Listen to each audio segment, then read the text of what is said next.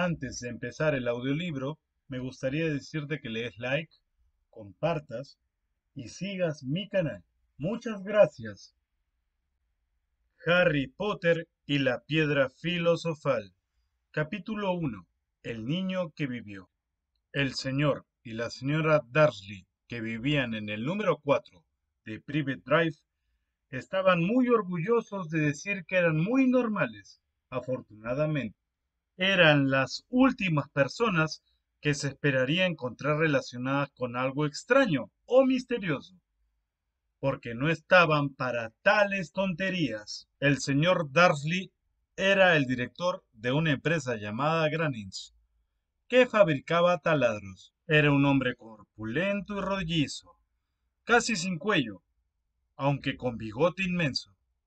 La señora Dursley era delgada, rubia y tenía un cuello casi el doble de largo de lo habitual, lo que le resultaba muy útil, ya que pasaba la mayor parte del tiempo estirándolo por encima de la valla de los jardines para espiar a sus vecinos. Los Dursley tenían un hijo pequeño llamado Dudley, y para ellos no había ningún niño mejor que él. Los Dursley tenían todo lo que querían, pero también tenían un secreto, y su mayor temor era que lo descubriesen.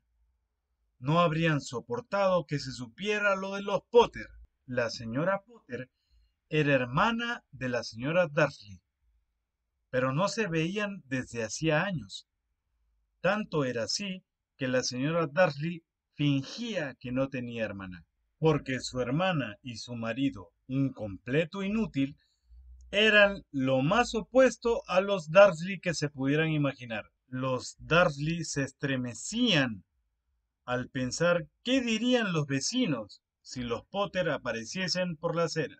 Sabían que los Potter también tenían un hijo pequeño, pero nunca lo habían visto. El niño era otra buena razón para mantener alejados a los Potter. No querían que Dudley se juntara con un niño como aquel. Nuestra historia comienza cuando el señor y la señora Dursley se despertaron un martes con un cielo cubierto de nubes grises que amenazaban tormenta. Pero nada había en aquel nublado cielo que sugiriera los acontecimientos extraños y misteriosos que poco después tendrían lugar en toda la región.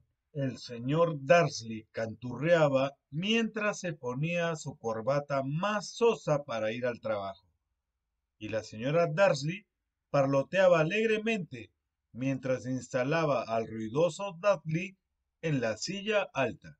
Ninguno vio la gran lechuza parda que pasaba volando por la ventana.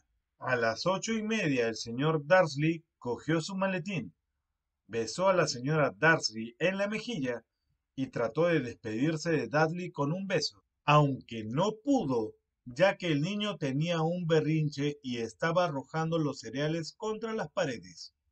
Unante, dijo entre dientes el señor Darsley mientras salía de la casa. Se metió a su coche y se alejó del número 4. Al llegar a la esquina, percibió el primer indicio de que sucedía algo raro.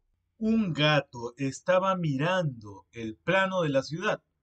Durante un segundo, el señor Darsley no se dio cuenta de lo que había visto, pero luego volvió la cabeza para mirar otra vez. Sí había un gato atigrado en la esquina de Private Drive, pero no vio ningún plano. ¿En qué había estado pensando?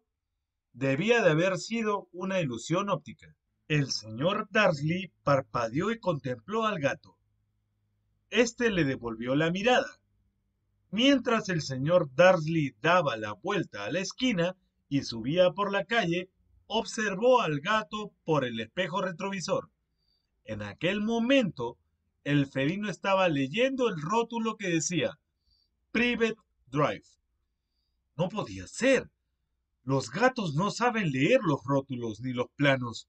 El señor Darsley meneó la cabeza y alejó al gato de sus pensamientos. Mientras iba a la ciudad en coche, no pensó más que en los pedidos de taladros que esperaba conseguir aquel día. Pero en las afueras ocurrió algo que apartó los taladros de su mente. Mientras esperaba en el habitual embotellamiento matutino, no pudo dejar de advertir una gran cantidad de gente que vestía de forma extraña, individuos con capa. El señor Darsley no soportaba a la gente que llevaba ropa ridícula. Ah, los conjuntos que llevaban los jóvenes. Supuso que debía ser una moda nueva.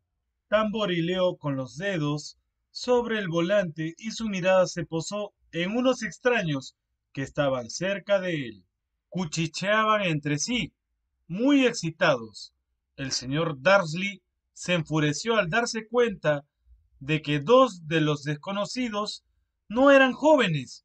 Vamos, uno era incluso mayor que él. Y vestía una capa verde esmeralda. ¡Qué valor!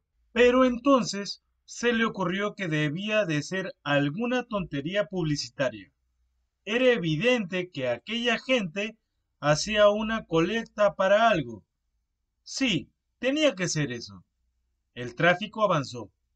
Y unos minutos más tarde, el señor Darsley llegó al aparcamiento de Granins, pensando nuevamente en los taladros. El señor Darsley siempre se sentaba de espaldas a la ventana, en su oficina del noveno piso. Si no lo hubiera hecho así, aquella mañana le habría costado concentrarse en los taladros. No vio las lechuzas que volaban en pleno día, aunque en la calle sí que las veían, y las señalaban con la boca abierta, mientras las aves desfilaban una tras otra. La mayoría de aquellas personas no había visto una lechuza ni siquiera de noche. Sin embargo, el señor Darsley tuvo una mañana perfectamente normal, sin lechuzas. Gritó a cinco personas, hizo llamadas telefónicas importantes y volvió a gritar. Estuvo de muy buen humor hasta la hora de la comida, cuando decidió estirar las piernas y dirigirse a la panadería que estaba en la acera de enfrente. Había olvidado a la gente con capa hasta que pasó cerca de un grupo que estaba al lado de la panadería. Al pasar los miró enfadado. No sabía por qué, pero le ponían nervioso. Aquel grupo también susurraba con agitación y no llevaba ni una hucha. Cuando regresaba con un donut gigante en una bolsa de papel, alcanzó a oír unas pocas palabras de su conversación. Las Potter. Eso es lo que he oído. Sí, su hijo Harry. El señor Darsley se quedó petrificado. El temor lo invadió. Se volvió hacia los que murmuraban, como si quisiera decirles algo, pero se contuvo se apresuró a cruzar la calle y echó a correr hasta su oficina. Dijo a gritos a su secretaria que no quería que le molestaran. Cogió el teléfono y cuando casi había terminado de marcar los números de su casa, cambió de idea. Dejó el aparato y se atusó los bigotes, mientras pensaba.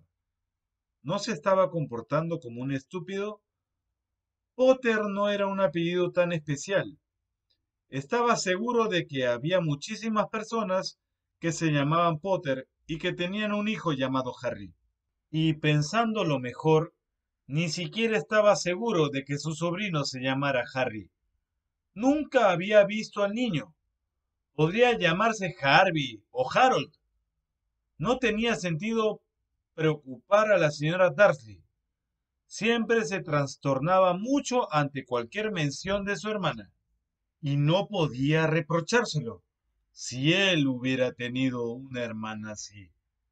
Pero de todos modos, aquella gente de la capa... Perdón. Gruñó mientras el diminuto viejo se tambaleaba y casi caía al suelo. Segundos después, el señor Darsley se dio cuenta de que el hombre llevaba una capa violeta. No parecía disgustado por el empujón. Al contrario, su rostro se iluminó con una amplia sonrisa, mientras decía con una voz tan chillona que llamaba la atención de los que pasaban. No se disculpe, mi querido señor, porque hoy nada puede molestarme.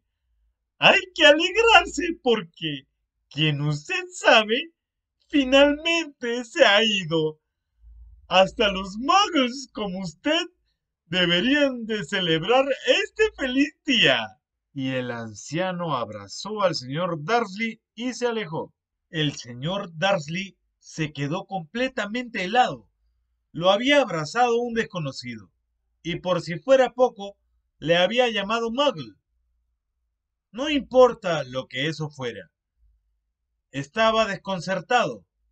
Se apresuró a subir a su coche y a dirigirse hacia su casa, deseando que todo fueran imaginaciones suyas, algo que nunca había deseado antes, porque no aprobaba la imaginación. Cuando entró en el camino del número 4, lo primero que vio, y eso no mejoró su humor, fue el gato atigrado que se había encontrado por la mañana. En aquel momento estaba sentado en la pared de su jardín. Estaba seguro de que era el mismo, pues tenía unas líneas idénticas alrededor de los ojos. ¡Buena! dijo el señor Darsley en voz alta.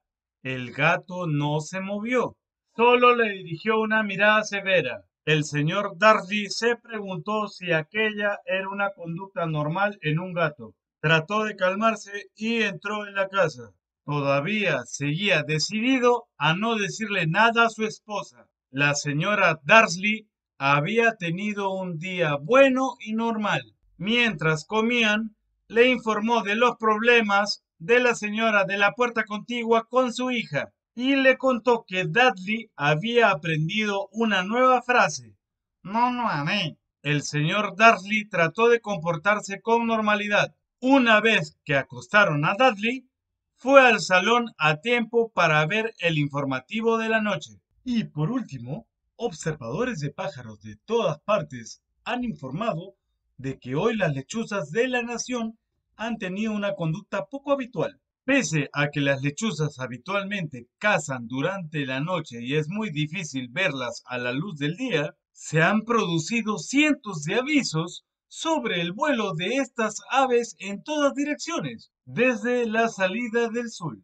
Los expertos son incapaces de explicar por qué las lechuzas han cambiado sus horarios de sueño. El locutor se permitió una mueca irónica. Muy misterioso. Y ahora de nuevo con Jim McGuffin y el pronóstico del tiempo. ¿Habrá más lluvias de lechuzas esta noche, Jim? Bueno, Ted, dijo el meteorólogo. Eso no lo sé.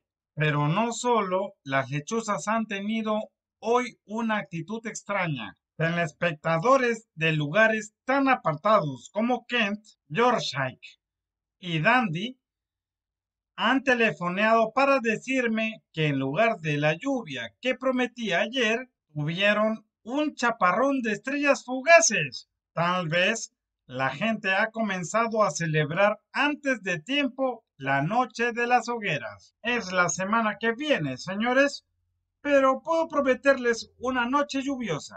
La señora Darsley entró en el comedor con dos tazas de té. Aquello no iba bien.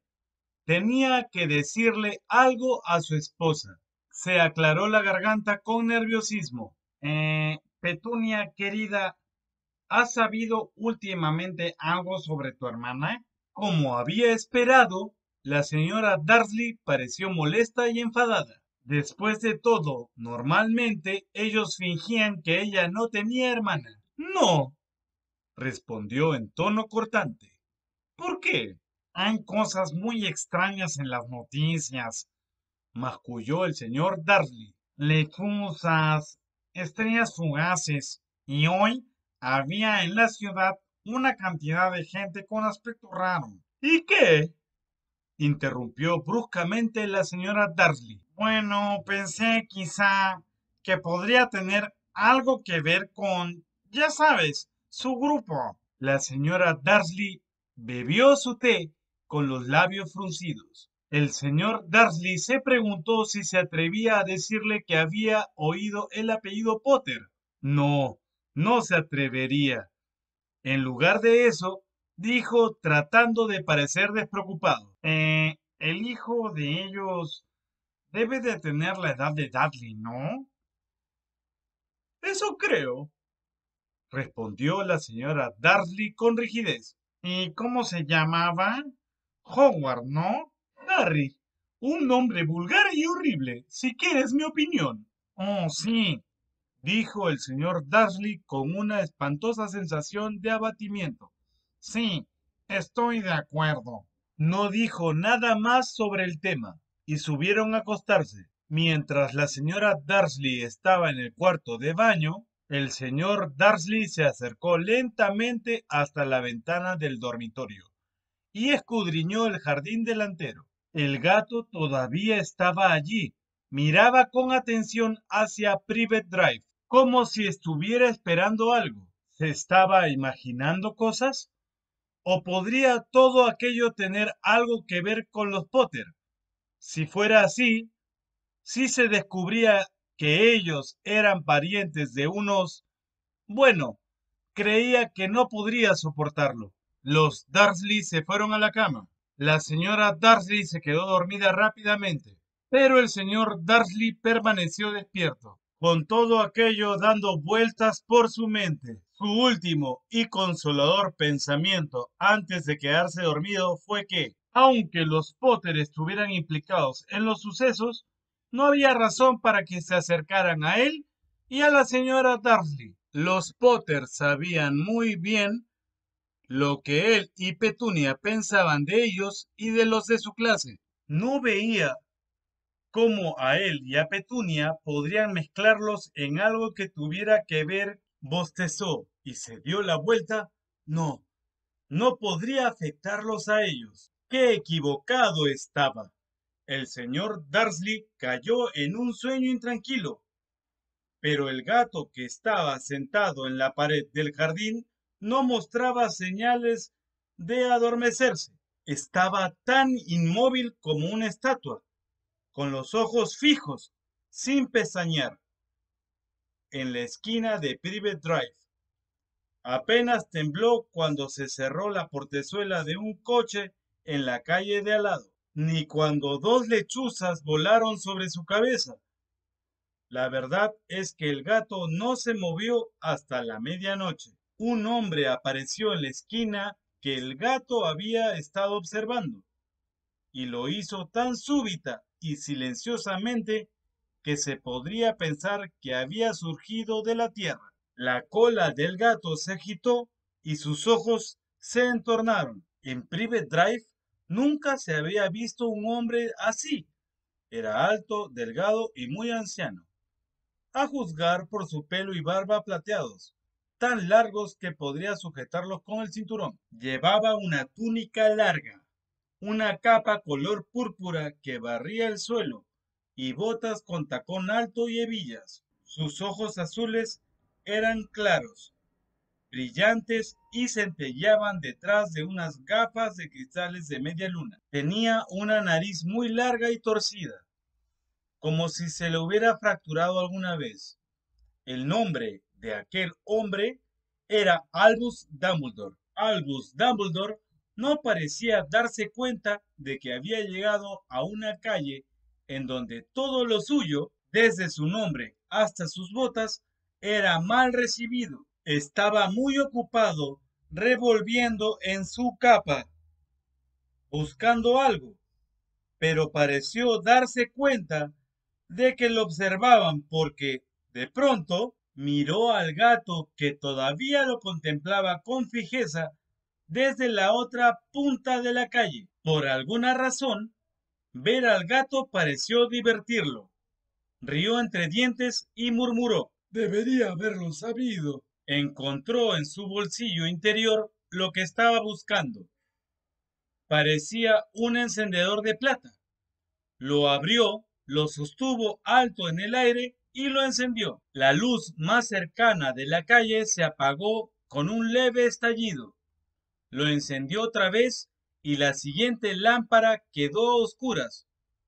Doce veces hizo funcionar el apagador hasta que las únicas luces que quedaron en toda la calle fueron dos alfileres lejanos, los ojos del gato que lo observaba. Si alguien hubiera mirado por la ventana en aquel momento, aunque fuera la señora Darsley, con sus ojos como cuentas, pequeños y brillantes, no habría podido ver lo que sucedía en la calle. Dumbledore volvió a guardar el apagador dentro de su capa y fue hacia el número 4 de la calle, donde se sentó en la pared, cerca del gato.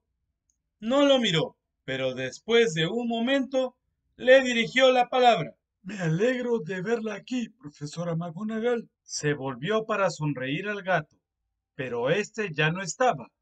En su lugar, le dirigía la sonrisa a una mujer de aspecto severo que llevaba gafas de montura cuadrada, que recordaban las líneas que había alrededor de los ojos del gato. La mujer también llevaba una capa, de color esmeralda. Su cabello negro estaba recogido en un moño. Parecía claramente disgustada. ¿Cómo has sabido que era yo? preguntó. Mi querida profesora, nunca he visto un gato tan tieso. Usted también estaría tieso si llevara todo el día sentado sobre una pared de ladrillo, respondió la profesora McGonagall. ¿Todo el día? Cuando podría haber estado de fiesta. Debo de haber pasado por una docena de celebraciones y fiestas en mi camino hasta aquí. La profesora McGonagall respondió enfadada. Oh, sí, todos estaban de fiesta, de acuerdo dijo con impaciencia. Yo creía que serían un poquito más prudentes, pero no. Hasta los muggles se han dado cuenta de que algo sucede. Salió en las noticias. Terció la cabeza en dirección a la ventana del oscuro salón de los Dursley. Lo he oído. Bandanas de lechuzas. Estrellas fugaces. Bueno, no son totalmente estúpidos tenían que darse cuenta de algo. Estrellas fugaces cayendo en Kent. Seguro que fue Dedalus Diggle. Nunca tuvo mucho sentido común. No puede reprochárselo, dijo Dumbledore con tono afable.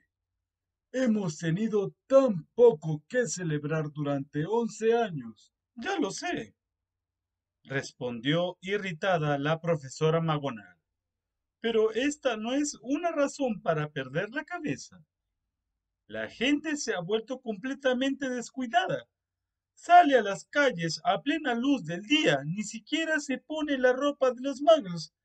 Intercambia rumores. Lanzó una mirada cortante y de soslayo hacia Dumbledore, como si esperara que éste le contestara algo. Pero como no lo hizo, continuó hablando. Sería extraordinario que el mismo día en que quien usted sabe parece haber desaparecido al fin, los muggles lo descubran todo sobre nosotros. Porque realmente se ha ido, ¿no, Dumbledore? Es lo que parece, dijo Dumbledore. Tenemos mucho que agradecer. ¿Le gustaría tomar un caramelo de limón? ¿Un qué? Un caramelo de limón. Es una clase de dulces de los muggles que me gusta mucho. No, muchas gracias, respondió con frialdad la profesora McGonagall, como si considerara que aquel no era un momento apropiado para caramelos. Como le decía, aunque quien usted sabe se haya ido, mi querida profesora, Estoy seguro de que una persona sensata como usted puede llamarlo por su nombre, ¿verdad? Toda esa tontería de quien usted sabe. Durante once años intenté persuadir a la gente para que lo llamara por su verdadero nombre, Voldemort. La profesora McGonagall se echó hacia atrás con temor. Pero Dumbledore, ocupado en desenvolver dos caramelos de limón, pareció no darse cuenta. Todo se volverá muy confuso si seguimos diciendo quien usted sabe. Nunca he encontrado ningún motivo para temer pronunciar el nombre de Voldemort. Sé que usted no tiene ese problema, observó la profesora McGonagall entre la exasperación y la admiración. Pero usted es diferente. Todos saben que usted es el único al que quien usted... O bueno, Voldemort tenía miedo. Me está halagando, dijo con calma Dumbledore. Voldemort tenía poderes que yo nunca tuve. Solo porque usted es demasiado bueno noble para utilizarlos. Menos mal está oscuro. No me he ruborizado tanto desde que la señora Pomfrey me dijo que le gustaban mis nuevas orejeras. La profesora McGonagall le lanzó una mirada dura antes de hablar. Las lechuzas no son nada comparadas con los rumores que corren por ahí. ¿Saben lo que todos dicen sobre la forma en que desapareció? sobre lo que finalmente lo detuvo, parecía que la profesora McGonagall había llegado al punto que más deseosa estaba por discutir, la verdadera razón por la que había esperado todo el día en una fría pared, pues ni como gato ni como mujer había mirado nunca a Dumbledore con tal intensidad como lo hacía en aquel momento. Era evidente que, fuera lo que fuera, aquello que todos decían, no lo iba a creer hasta que Dumbledore le dijera que era verdad. Dumbledore, sin embargo, estaba eligiendo otro caramelo y no le respondió. Lo que están diciendo, insistió, es que la pasada noche Voldemort apareció en el Valle de Godric. Iba a buscar a los Potter. El rumor es que Lily y James Potter están, están, bueno, que están muertos. Dumbledore inclinó la cabeza. La profesora McGonagall se quedó boquiabierta. Lily y James, no puedo creerlo. No quiero creerlo, oh Albus. Dumbledore se acercó y le dio una palmada en la espalda. Lo sé, lo sé dijo con tristeza. La voz de la profesora McGonagall temblaba cuando continuó. Eso no es todo. Dicen que quiso matar al hijo de los Potter, a Harry, pero no pudo. No pudo matar a ese niño. Nadie sabe por qué ni cómo, pero dicen que como no pudo matarlo, el poder de Voldemort se rompió y que esa es la razón por la que se ha ido. Dumbledore asintió con la cabeza apesadumbrado. ¿Es... es verdad? Tartamudeó la profesora McGonagall. Después de todo lo que hizo, de toda la gente que mató, no pudo matar a un niño. Es asombroso.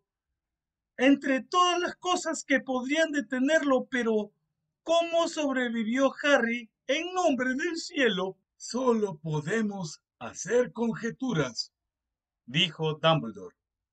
Tal vez nunca lo sepamos. La profesora McGonagall sacó un pañuelo con puntilla y se lo pasó por los ojos, por detrás de las gafas. Dumbledore resopló mientras sacaba un reloj de oro del bolsillo y lo examinaba. Era un reloj muy raro. Tenía doce manecillas y ningún número. Pequeños planetas se movían por el perímetro del círculo. Pero para Dumbledore debía de tener sentido, porque lo guardó y dijo, Hagrid se retrasa. Imagino que fue él quien le dijo que yo estaría aquí, ¿no? Sí, dijo la profesora McGonagall. Y yo me imagino que usted no me va a decir por qué, entre tantos lugares, tenía que venir precisamente aquí. He venido a entregar a Harry a su tía y a su tío. Son la única familia que le queda ahora. ¿Quiere decir?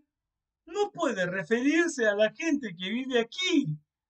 Gritó la profesora poniéndose de pie de un salto y señalando al número cuatro. Dumbledore, no puede. Los he estado observando todo el día. No podría encontrar a gente más distinta de nosotros. Y ese hijo que tienen lo vi dando patadas a su madre mientras subían por la escalera, pidiendo caramelos a gritos. Harry Potter no puede vivir ahí. Es el mejor lugar para él, dijo Dumbledore con firmeza. Sus tíos podrán explicárselo todo cuando sea mayor. Les escribí una carta. ¿Una carta? repitió la profesora McGonagall volviendo a sentarse. Dumbledore, ¿de verdad cree que puede explicárselo todo en una carta? Esa gente jamás comprenderá a Harry. Será famoso, una leyenda. Y no me sorprendería que el día de hoy fuera conocido en el futuro como el día de Harry Potter. Escribirán libros sobre Harry. Todos los niños del mundo conocerán su nombre. Exactamente dijo Dumbledore con mirada muy seria por encima de sus gafas. Sería suficiente para marear a cualquier niño, famoso antes de saber hablar y andar, famoso por algo que ni siquiera recuerda. No se da cuenta de que será mucho mejor que crezca lejos de todo hasta que esté preparado para asimilarlo. La profesora McGonagall abrió la boca, cambió de idea, tragó y luego dijo, Sí, sí, tiene razón, por supuesto, pero ¿cómo va a llegar el niño hasta aquí, Dumbledore? De pronto observó la capa del profesor como si pensara que podría tener escondido a Harry. Hagrid lo traerá, ¿Le parece sensato confiar a Hagrid algo tan importante como eso? A Hagrid le confiaría mi vida, dijo Dumbledore. No estoy diciendo que su corazón no esté donde debe estar, dijo a regañadientes la profesora McGonagall. Pero no me dirá que no es descuidado tiene la costumbre de... ¿Qué ha sido eso? Un ruido sordo rompió el silencio que los rodeaba. Se fue haciendo más fuerte mientras ellos miraban a ambos lados de la calle, buscando alguna luz. Aumentó hasta ser un rugido mientras los dos miraban hacia el cielo.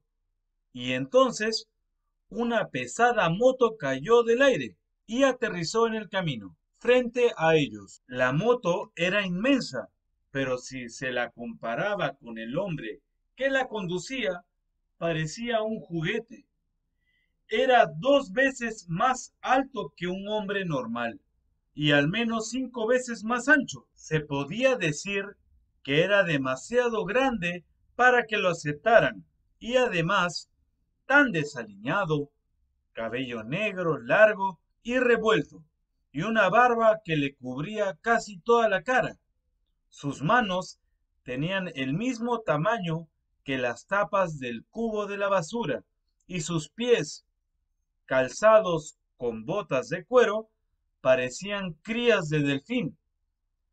En sus enormes brazos musculosos sostenía un bulto envuelto en mantas. Hagrid, dijo aliviado Dumbledore. Por fin. ¿Y dónde conseguiste esa moto? Me la han prestado, profesor Dumbledore. Contestó el gigante, bajando con cuidado del vehículo mientras hablaba. El joven Sirius Black me la dejó. Lo he traído, señor. ¿No ha habido problemas por allí? No, señor. La casa estaba casi destruida pero lo saqué antes de que los magos comenzaran a aparecer. Se quedó dormido mientras volábamos sobre Bristol. Dumbledore y la profesora McGonagall se inclinaron sobre las mantas. Entre ellas se veía un niño pequeño, profundamente dormido, bajo una manta de pelo negro azabache. Sobre la frente pudieron ver una cicatriz con una forma curiosa, como un relámpago. ¿Fue allí? susurró la profesora McGonagall. Sí, respondió Dumbledore. Tendrá esa cicatriz para siempre. ¿No puede hacer nada, Dumbledore? Aunque pudiera, no lo haría. Las cicatrices pueden ser útiles. Yo tengo una en la rodilla izquierda que es un diagrama perfecto del metro de Londres. Bueno, déjalo aquí, Hagrid. Es mejor que terminemos con esto. Dumbledore se volvió hacia la casa de los Dursley. ¿Puedo, puedo despedirme de él, señor? preguntó Hagrid. Inclinó la gran cabeza desgreñada sobre Harry y le dio un beso, raspándolo con la barba. Entonces, súbitamente, Hagrid dejó escapar un aullido, como si fuera un perro herido. ¡Shh!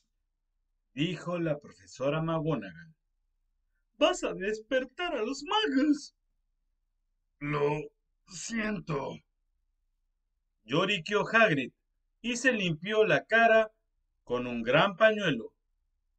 Pero no puedo soportarlo, Lily y James muertos. Y el pobrecito Harry tendrá que vivir con muggles. Sí, sí. Todo es muy triste, pero domínate, Hagrid. ¿O van a descubrirnos? Susurró la profesora McGonagall, dando una palmada en un brazo de Hagrid, mientras Dumbledore pasaba sobre la verja del jardín e iba hasta la puerta que había enfrente. Dejó suavemente a Harry en el umbral, sacó la carta de su capa, la escondió entre las mantas del niño y luego volvió con los otros dos. Durante un largo minuto los tres contemplaron el pequeño bulto. Los hombros de Hagrid se estremecieron. La profesora McGonagall parpadeó furiosamente. La luz titilante que los ojos de Dumbledore irradiaban habitualmente parecía haberlos abandonado. Bueno, dijo finalmente Dumbledore. Ya está. No tenemos nada que hacer aquí. Será mejor que nos vayamos y nos unamos a las celebraciones. Ajá, respondió Hagrid con voz ronca. Voy a devolver la moto a Sirius. Buenas noches, profesora McGonagall. Profesor Dumbledore. Hagrid se secó las lágrimas con la manga de la chaqueta. Se subió a la moto y le dio una patada a la palanca para poner el motor en marcha. Con un estrépito se elevó en el aire y desapareció en la noche. Nos veremos pronto, espero, profesora McGonagall, dijo Dumbledore, saludándola con una inclinación de la cabeza. La profesora McGonagall se sonó la nariz por toda respuesta. Dumbledore se volvió y se marchó calle abajo se detuvo en la esquina y levantó el apagador de plata. Lo hizo funcionar una vez y todas las luces de la calle se encendieron. De manera que Private Drive se iluminó con un resplandor anaranjado y pudo ver a un gato atigrado que se escabullía por una esquina. En el otro extremo de la calle también pudo ver el bulto de mantas de las escaleras de la casa del número 4. Buena suerte, Harry, murmuró. Dio media vuelta y con un movimiento de su capa desapareció. Una brisa agitó los pulcros setos de Private Drive. La calle permanecía silenciosa bajo un cielo de color tinta. Aquel era el último lugar donde uno esperaría que ocurrieran cosas asombrosas. Harry Potter se dio la vuelta entre las mantas, sin despertarse. Una mano pequeña se cerró sobre la carta y siguió durmiendo, sin saber que era famoso, sin saber que en unas pocas horas le haría despertar el grito de la señora Darsley cuando abriera la puerta principal para sacar las botellas de leche, ni que iba a pasar las próximas semanas pinchado y pellizcado por su primo Dudley. No podía saber tampoco que, en aquel mismo momento, las personas que se reunían en secreto por todo el país estaban levantando sus copas y diciendo con voces quedas, ¡Por Harry Potter!